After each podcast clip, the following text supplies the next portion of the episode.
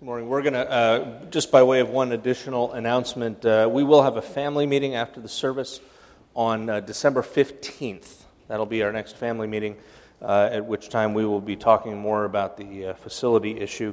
Um, if you have, if you were not able to go on the visit uh, last Sunday to the facility in Catonsville that we're being invited to consider, then uh, let me know and let me know when you could make one, and I'll see if we can uh, schedule a, uh, a makeup visit for that. So we are in Romans chapter 9, and uh, let me invite the, uh, the kids to uh, join us for this week. we are going to be in Romans chapters 9 through 11 through May. So we'll take a little break for Advent, but would in, encourage the kids all to come with their Bibles.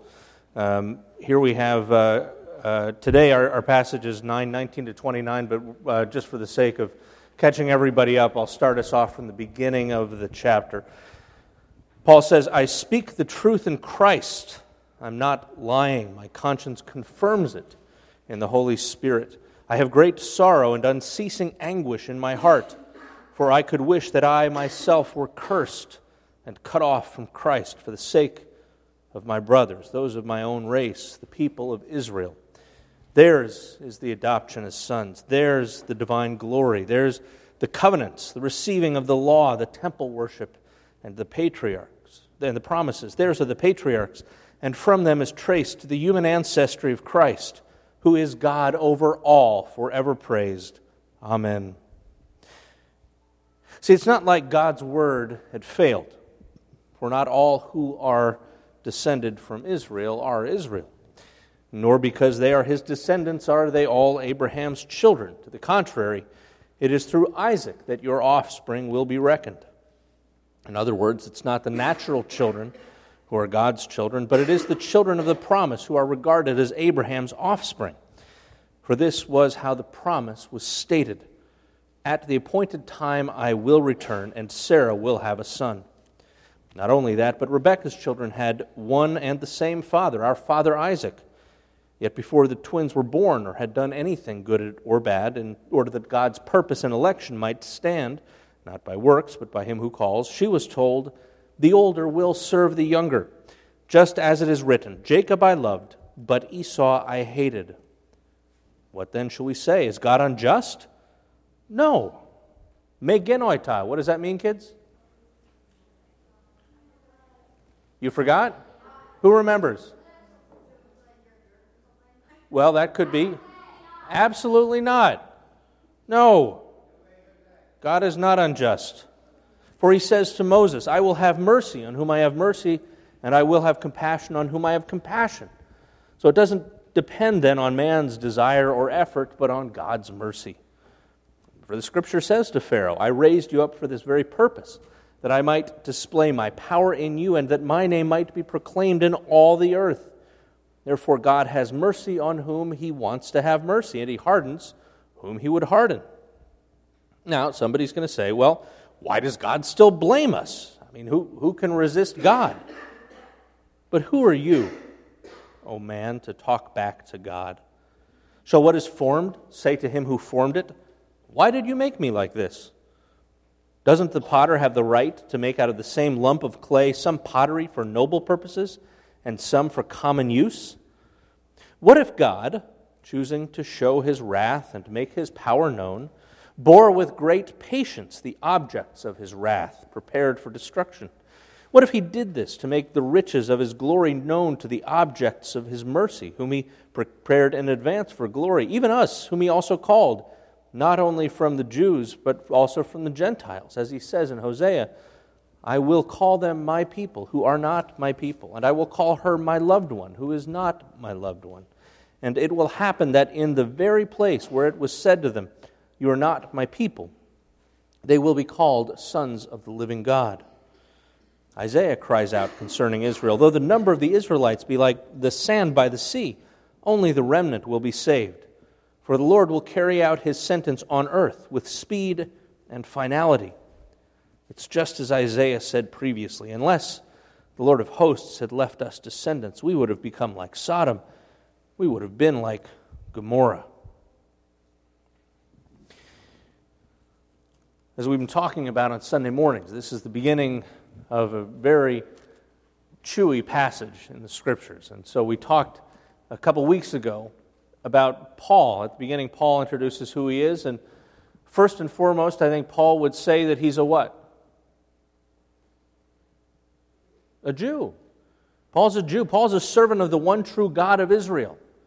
He was raised as a Jew. He studied to become a rabbi, a teacher of the Jewish people, and he came to believe that Jesus of Nazareth is indeed the Jewish Messiah, the one for whom Israel was to have been waiting. So Paul's identity is totally wrapped up in being a Jew. And we talked last week about, well, what do you mean by that?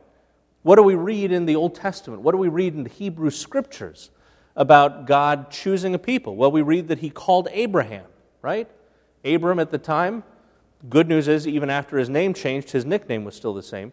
God says, Abe, I'm going to make you a great people. I am going to make your name great. I am going to bless you so that many nations on the earth will be blessed through you. And then through not all of Abraham's children, but through the line of Isaac and then Jacob, God called this nation, this people, Israel.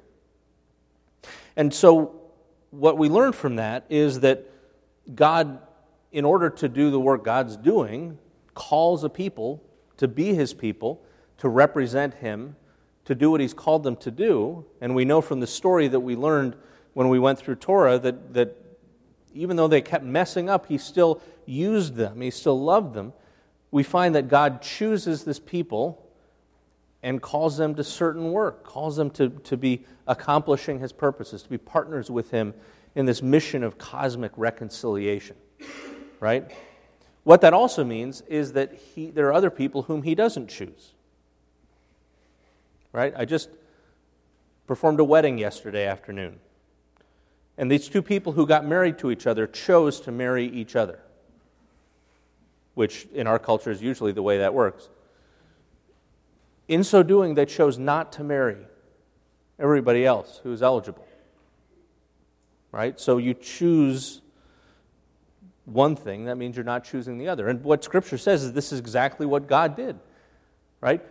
Abraham had uh, uh, Ishmael as a son. He later had a wife, Keturah, from whom he had also, uh, also had children.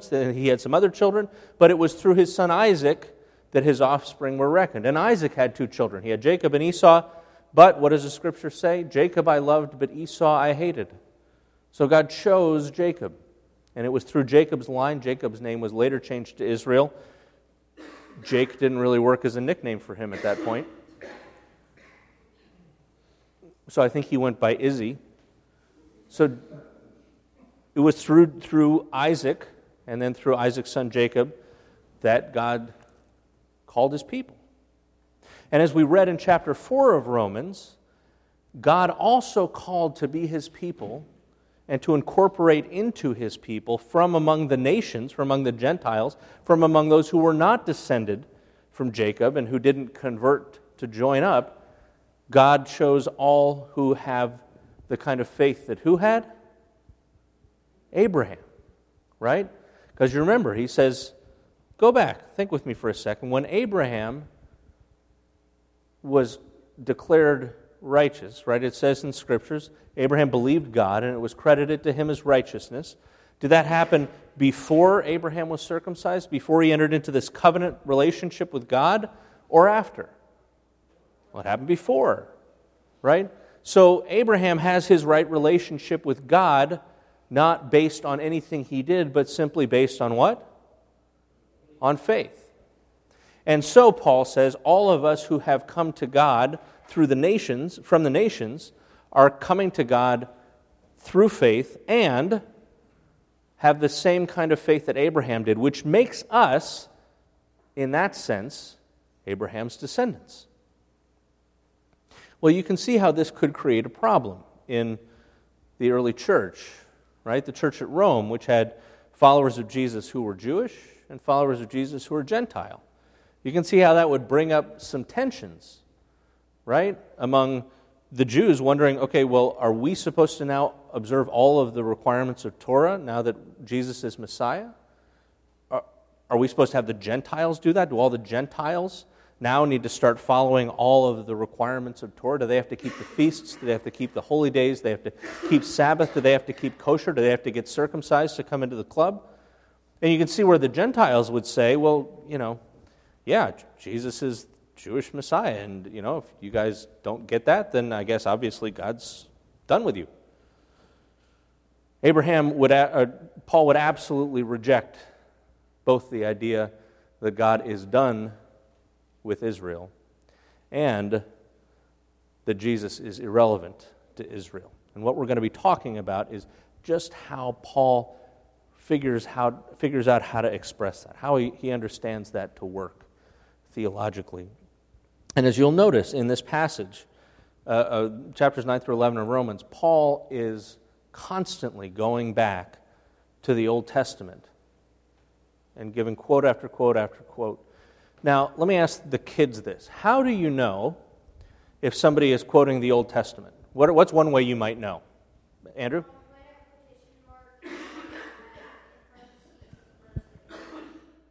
It might have a quotation mark and then in parentheses a verse. Rachel? I'm sorry, say that again? Yeah, that's the, the really easy way is when Paul says, you know, Isaiah cries out concerning Israel, right? Like when he's giving a direct quote and he says, this is from Isaiah, right? How else, Kara? The same thing, okay. But other times, as Andrew said, sometimes you'll have a, like a little footnote there, right? You'll have like a tiny little raised letter, or you might have something in bold, or that passage might be set off in a different, different type. It might be italicized, or in, in, in my Greek New Testament, those words are all bold, when they're coming out of the Old Testament. But uh, if, you, if you look here in my study Bible, right, when, when uh, and, and we're just going to spend time with one of these, the one in, in verse 20. Who are you, O man, to talk back to God? Shall what is formed say to the one who formed it, Why did you make me like this? this there's a, a bold you up here, and I go down to where it says you, and it says Isaiah 29 16 and 45 9. Right? Um, that's really helpful information. For one thing, if you suspect something is a quote, you don't have to start from Genesis and flip through each page to try to find the thing. But it's also helpful because when we look back at these passages that Paul is quoting, we can understand the full context of these words that he is bringing. So, so let's do that. Let's go back to, uh, to, Jer- to Isaiah 29.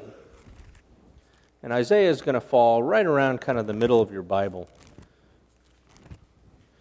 A little bit be, be behind that. If, you, uh, if you're in Psalms, keep turning to the right and you'll get there. But Isaiah 29.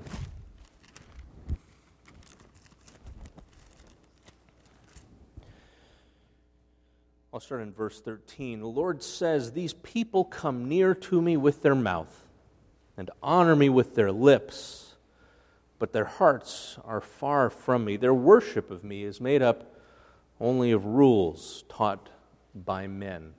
Somebody in the New Testament quoted that, by the way. Anybody know who? Oh, come on, it's always the same and Jesus. Thank you. Crying out loud. Okay. Therefore, once more, I will astound these people with wonder upon wonder. The wisdom of the wise will perish, the intelligence of the intelligent will vanish. Anybody remember who quotes that one? Not Jesus. That's Paul, beginning of 1 Corinthians. Woe to those who go to great depths to hide their plans from Yahweh, who do their work in darkness and think, Who sees us? Who's going to know? You turn things upside down. It's as if the potter were thought to be like the clay. Shall what is formed say to him who formed it, He didn't make me? Can the pot say of the potter, He doesn't know what he's talking about? Obviously, no. So, one of the things that Paul is doing here is he is demonstrating the continuity of what's going on now with what had gone on before. This is one of the thing, one of the most important things that, that uh, a New Testament writer will do when they're quoting the Old Testament is that they're emphasizing continuity. They're saying this is the story that God has been working out, And you'll see that the things God said before can fit real well with the things that he's saying now. Right? But the other thing that Paul emphasizes is discontinuity.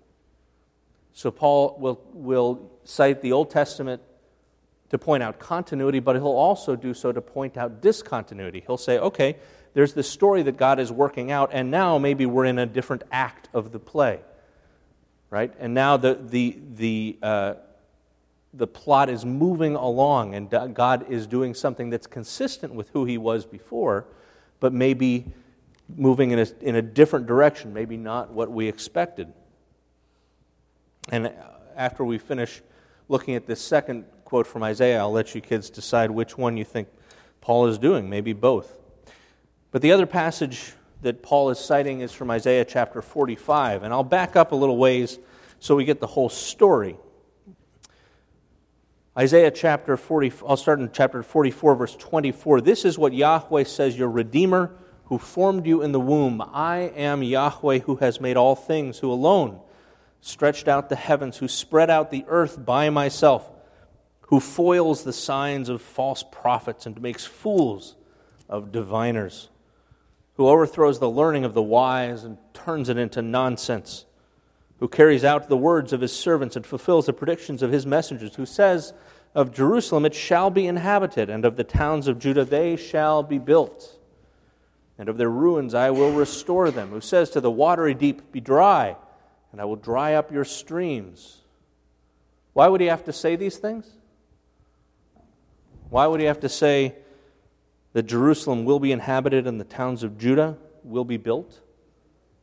Because they're not. Yeah, let, let, let me sketch out the story. The place we're at, and I'll do my best to try to draw this map well. Right? Here is Israel. Over here is Egypt. That's Arabia. And this is, this map is not drawn to scale. Uh, Because I'm really not good at this. But okay, remember, God put his people in the land of Israel. Jerusalem's right there, right? Anybody remember what happened in 722 BCE? That's not the last time the Cubs won the World Series. Right? This is the fall of the Northern Kingdom. The, the, by that point, the nation had, had uh, undergone, uh, a, there was a, a, tax revolt, a civil war. You had northern kingdoms, northern and southern kingdoms uh, of uh, northern kingdom called Israel, the southern kingdom called Judah. The northern kingdom was hauled off to Assyria. Uh, actually, was, was more kind of uh, dispersed by Assyria. So the Assyrians conquered the northern kingdom of Israel and then what happened in 586? The Babylonians took over the southern kingdom. So let's just say that's like here. Right? So the people are hauled off to Babylon. They are taken out of Jerusalem.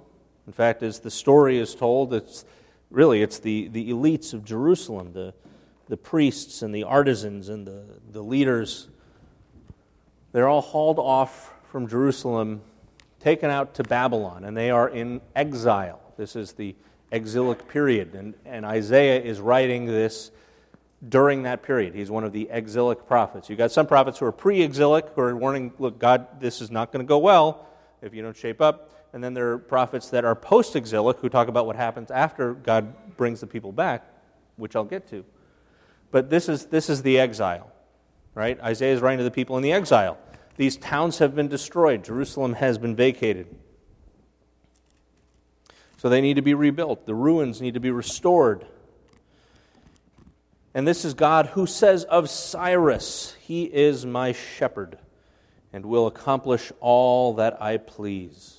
He will save Jerusalem, let it be rebuilt, and of the temple, let its foundations be laid. Now, does anybody know who Cyrus is?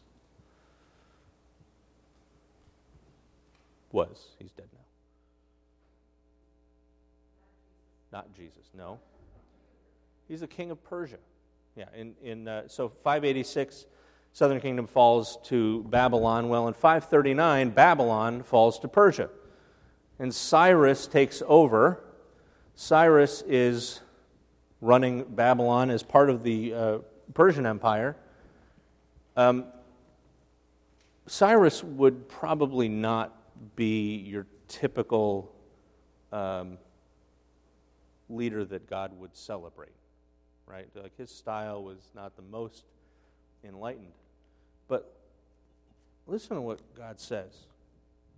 First of all, He is my shepherd. What, what is the image of the shepherd used to refer to in, in the Old Testament, other than the guy who watches the sheep?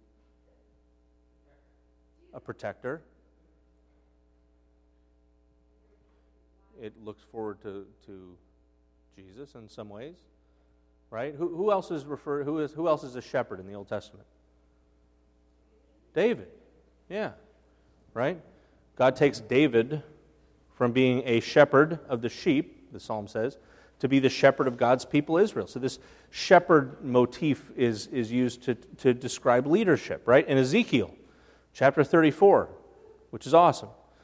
Ezekiel talks about the, the wicked shepherds who, instead of feeding the sheep, feed on the sheep, right? And he's saying that the people who are leading my people, God says, they're supposed to be taking care of them, but actually they are exploiting them and he calls them wicked shepherds, and he says that uh, he's going to sort them out. So, God is saying of Cyrus, of this pagan king, that he is my shepherd. God is going to use him in a protecting capacity for his people. And furthermore, this is what Yahweh says to his anointed to Cyrus, whose right hand I take hold of, to subdue nations before him, and to strip kings of their armor, to open doors before him, so that gates will not be shut. I mean, these kinds of things are usually we think of as applied to somebody like. Yeah. Yeah. And this kind of language is now being applied to this pagan king. I will go before you. I will level the mountains. I will break down gates of bronze and cut through bars of iron. I'll give you the treasures of darkness, riches stored in secret places, so that you may know that I am Yahweh, the God of Israel, who summons you, Cyrus, by name. For the sake of Jacob, my servant, of Israel, my chosen, I summon you by name and bestow on you a title of honor, though you didn't acknowledge me. I am Yahweh, there is no other. Apart from me, there is no God. I will strengthen you even though you haven't acknowledged me. So it's not like Cyrus had to pledge allegiance to God. It's not like Cyrus even had to nod politely in God's direction for God to use him. In fact, I think if you asked Cyrus what he thought of the idea that God was using him, he would not have been impressed. But I will strengthen you, God says, even though you didn't acknowledge me so that from the rising of the sun to the place of its setting, men may know that there is none beside me. I am Yahweh, and there is no other. I form the light and create darkness. I bring prosperity and create disaster. I, Yahweh, do all these things. So, you heavens above, rain down righteousness. Let the clouds shower it down. Let the earth open wide. Let salvation spring up from the ground. Let righteousness grow with it. I, Yahweh, have created it. Woe to him who quarrels with his maker, to him who is but a piece of broken pottery among the other pieces of broken pottery on the ground. Does this clay say to the potter, What are you making? Does your work say, He has no hands? Woe to him who says to his father, What have you begotten? or to his mother, What have you brought to birth? This is what Yahweh says, the Holy One of Israel and its Maker concerning things to come, do you question me about my children? You presume to give me orders about the work of my hands? I'm the one who made the earth. I created mankind upon it. My own hands stretched out the heavens. I marshaled their starry hosts. I will raise up Cyrus in my righteousness. I will make all his ways straight. He'll rebuild my city. He'll set my exiles free. Not even for a price or a reward, says Yahweh, the God of angel armies. This is what Yahweh says. So, I, I kind of get this um, sort of latent, subtle monotheism in this passage. What's God saying? I am the Lord. There is none other. I am the one who is doing these things. And even, even if this pagan king doesn't even know that I exist and is, is doing my will, that's, that's a way that I can work out my purposes. I'll use folks who are on board with me, I'll use folks who aren't on board with me. How can I do that? I'm God.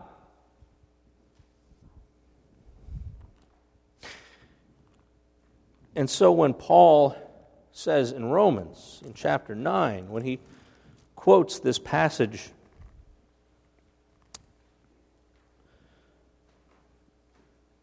Who are you, O oh man, to talk back to God? So what does formed say to the one who formed it?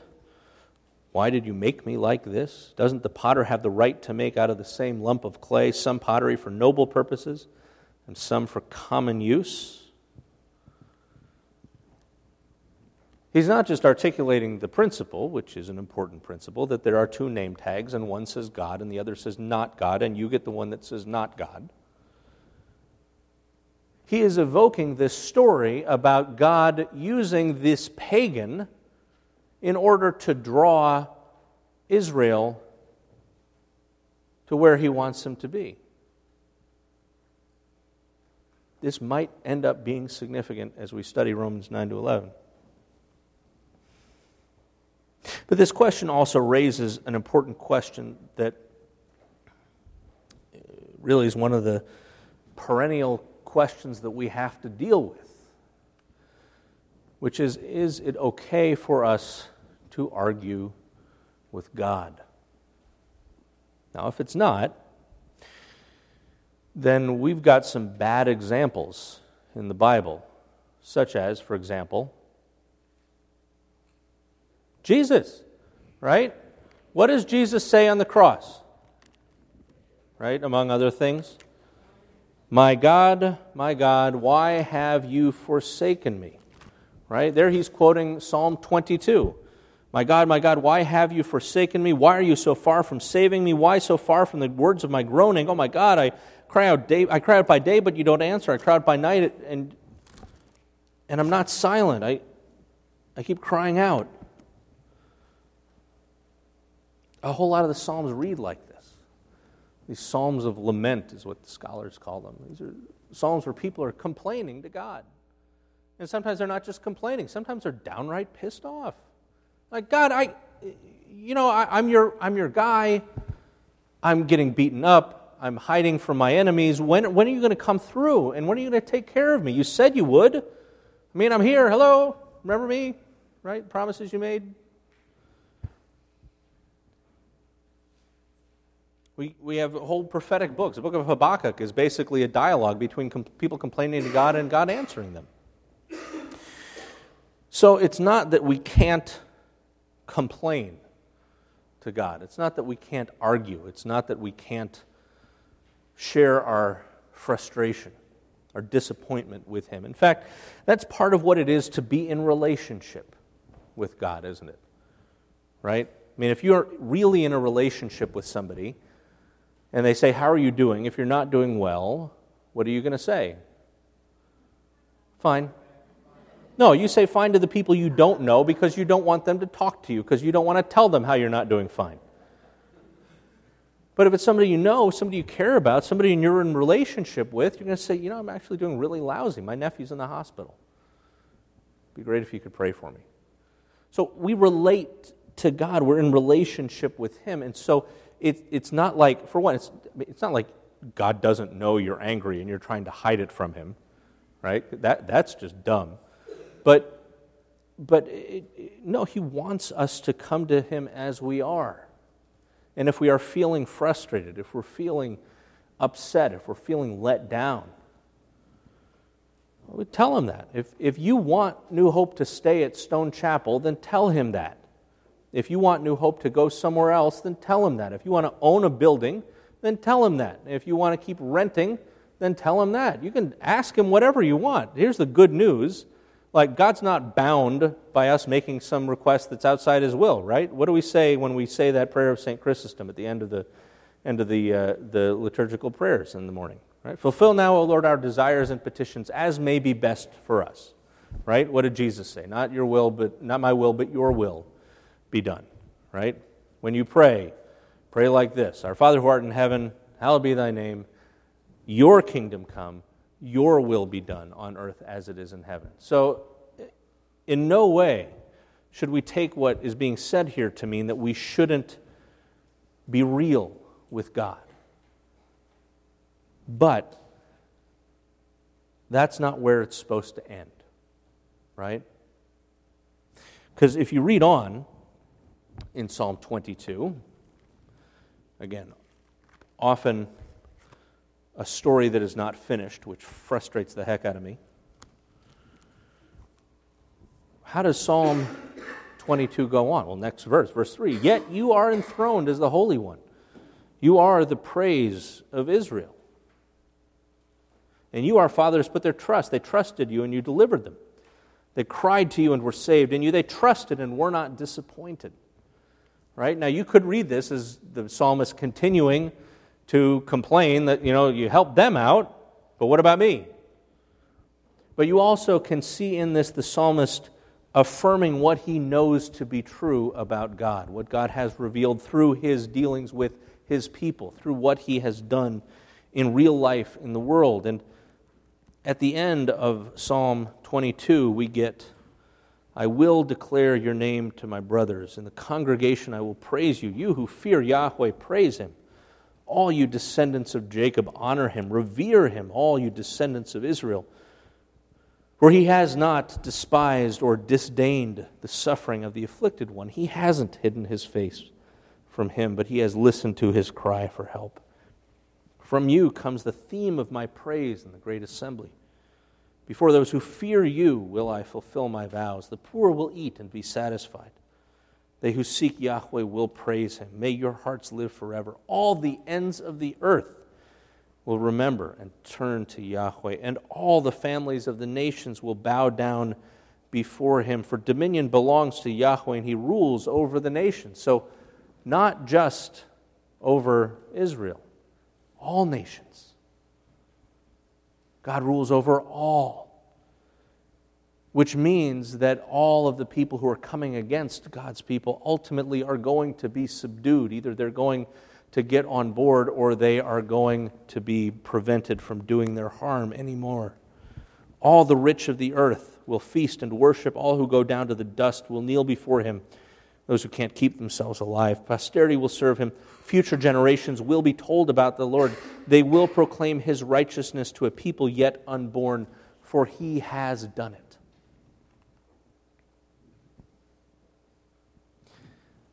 See, we can be angry at God, we can complain to God, we can tell God how irritated we are and how disappointed we are. But it can't end there. One of my favorite sayings and the least favorite saying among my children is that because is a preposition, not an answer. Why are your shoes there? Because that's not an answer. Because I left them there, because my sister left them there, because I'm irresponsible and want you to trip.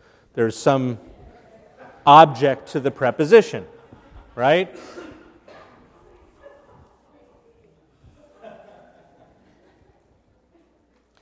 So, whenever we cry out to God, whenever we complain, whenever we mourn, when, whenever our hearts erupt in the pain that we're experiencing, that's the beginning of a sentence that has to be continued with Nevertheless, not my will, but your will be done. That has to continue with Nevertheless, I know that you are the Holy One of Israel. Nevertheless, I know that you will work out your purposes. And so, however I feel about you right now, I know that you are my God, and I know that I don't have any other options. And I know that somehow you are sovereignly working out your purposes for me, for my family, for my community more broadly, you're working out your purposes in terms of cosmic reconciliation, because that was the idea. God didn't just pick Abraham so that he could have this neat little group of people who had their God thing going. He said, No, I'm going to bless you so that all the nations of the earth will be blessed through you. I'm going to undo the damage that the human race has done through sin, all the brokenness in people's relationships with God, with each other, with the created world around them, all the problems you have with your own conscience, God is going to fix. And the way He said, I'm going to do that, is through my people. What's really interesting and what we're going to be exploring for the next several months is exactly how He works that out in and through Jesus. Let's pray.